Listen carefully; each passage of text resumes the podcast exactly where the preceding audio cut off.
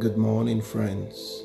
Thank you for allowing me come into your space again today with God's choice word. Today's word from the Lord is from the book of John, chapter 11, and verse 25. Jesus said to her, I am the resurrection and the life. The one who believes in me will live, even if he dies. Amen. Now, friends, this is a strong word from the Lord to us today.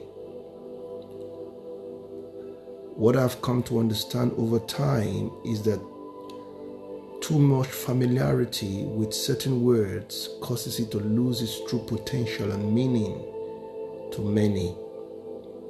And one of such words is the word resurrection and life. Jesus said, No matter how dead a situation might be, I am the resurrection and I am the life. A man of God once said recently that if God could raise a dead Jesus, what is a dead marriage that would be impossible for God to raise? That word struck me hard, like I've never heard it said before.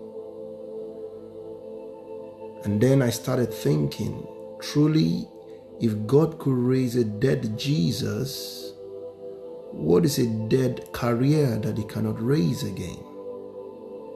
Think about that. What is a dead marriage that he truly cannot raise again? What is a sick body that he cannot make whole again? Or a wayward son or daughter that he cannot restore again?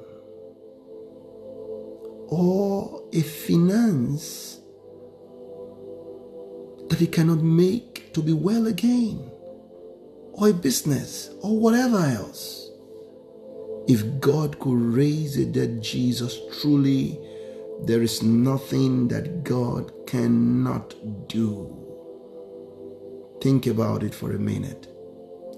So, as you wake up today, I want you to know that not only is Jesus resurrection, but he's also life. Because it's possible for something to spring up from the dead and still remain dead. Oh, yes. It can stand up from the dead and still remain as dead as it were. But it is also life given. It does not cost to come to life and just live, it costs to truly live. Truly live he gives the essence, the breath of life is in Himself. So I speak to whatever was dead in this season that we're still in, be it your marriage, be it a relationship, be it a finance, be it a career, be it a business, whatever it was or whatever it is let the life giving power and the resurrection power of the Almighty cause it to live again. Because if it lives, then we truly can live again. Till I come your way with another choice word from God tomorrow. Keep remembering that you must going to live in the possibilities that only God can give.